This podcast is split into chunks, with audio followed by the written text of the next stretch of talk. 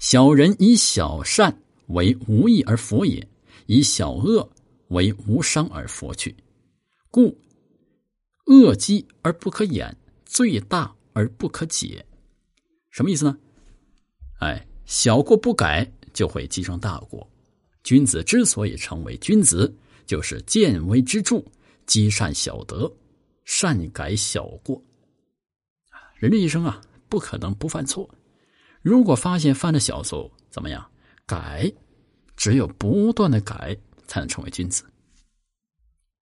另外，《易经》呢，要人对领导的大过要独立不惧。这个“惧”是害怕的意思啊，不要害怕啊。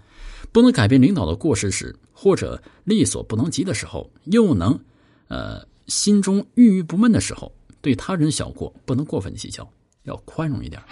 这可说是人生经典之意见了。纣王无道，可谓怎么样？动挠啊！比干以死劝谏，是独立不惧。而微子见纣不可救药，就装疯离开了朝廷。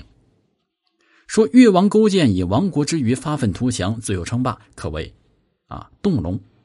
可他心存猜忌，啊，也算是独立不惧，结果被杀了。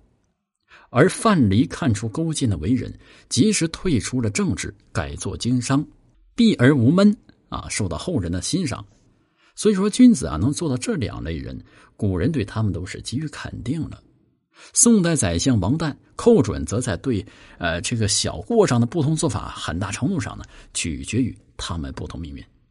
他们二人是同科进士啊，都是当过宰相。而寇准的政治军事才能可能比王旦更强，但是王旦啊，心胸开阔啊，对人这个小过很少批评。就是寇准及老同学在皇帝跟前也说过他坏话。可他在皇帝面前仍然为寇准说情，